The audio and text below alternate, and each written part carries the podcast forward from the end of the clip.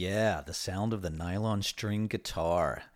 That is my trusty Yamaha that I bought in the 80s that has been with me for a very long time uh, and was also the guitar that played the hooch on the hit song Hooch back in the day as well. Ah, the older you get, the more back in the days there are. Um, welcome back to another episode of the Honeycutt Scenario. This is number 12. It's Friday uh, with me, Craig. This is my Coffee with Friends podcast, and I just talk about something that is interesting to me. Uh, and I make some observations. Um, today it is gorgeous once again. We've had an incredible fall here so far on the Outer Banks, and I feel incredibly blessed. So I hope wherever you are, um, things are good for you, and that you can, uh, you know, be yourself, which is always important. Um, so today I'm going to talk about something that got on my radar in the last few years that was uh, kind of mind blowing because it was so incredibly fascinating to learn about. Um, and it came about through my interactions uh, with a friend of mine who manages a very large project in Eastern Carolina that deals with shrub peatlands. Um, and it's like, well, what is that? And so I, you know, kind of been helping out where I can with this project. And I'm going to talk about that project in the next podcast um, because I want to cover more general stuff about peat.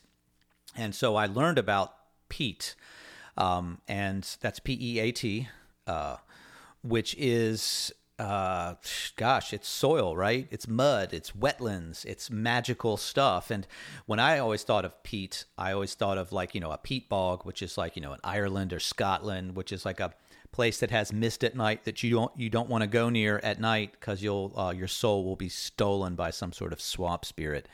Um, or uh, you know, I think of peat. I think of uh, using it for fuel, uh, or using it to build houses, or um, using it to flavor scotch. Uh, I was never a scotch drinker, but uh, from what I understand, that peat is used to flavor scotch.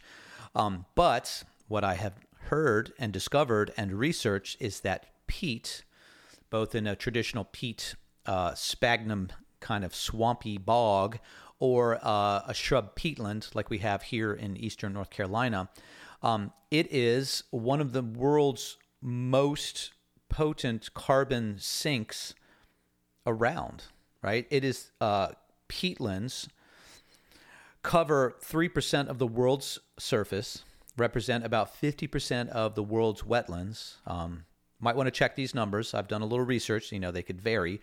Um, and uh, they uh, hold about twice as much carbon as all of the world's forests, which is kind of mind blowing. The 3% of the world's surface has as much carbon stored as tw- you know two of the world's forests, which is like what what peat super peats. Um, and as a matter of fact, the British Isles, Scotland, Ireland, England, Wales, uh, they have a lot of peatlands, and Scotland, Scotland has a lot of peatlands. And as a matter of fact, their peatlands are so badass they store about 1.7 billion tons of carbon, which represents about 140 years of emissions in Scotland, of emissions going into the Earth's atmosphere. Um, they store the carbon. They've held on to it for a long time, right? The the living soil that has a ton of different living fungi kind of things in there holds on to this carbon so it's stored carbon. Um, and what we're seeing is as with the draining of peatlands for a variety of different purposes peatlands being burned catching on fire or oxidizing from heat is releasing carbon into the atmosphere which is not a good thing.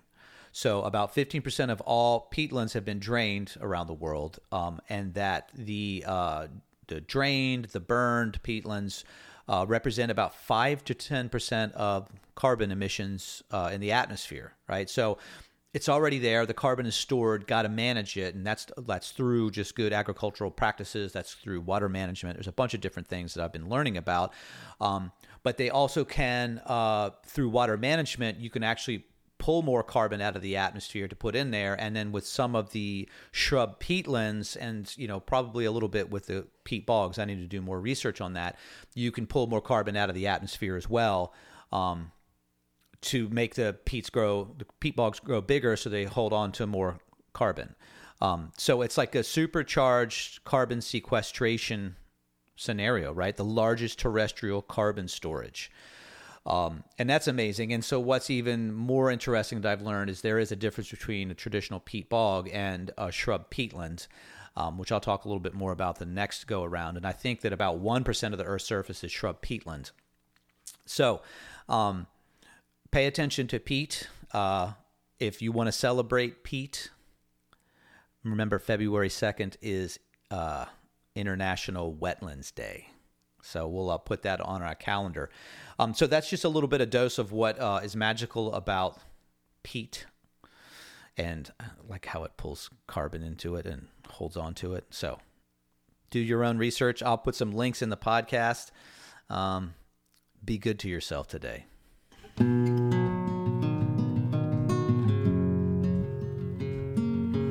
People are, people are, people are, people are moving.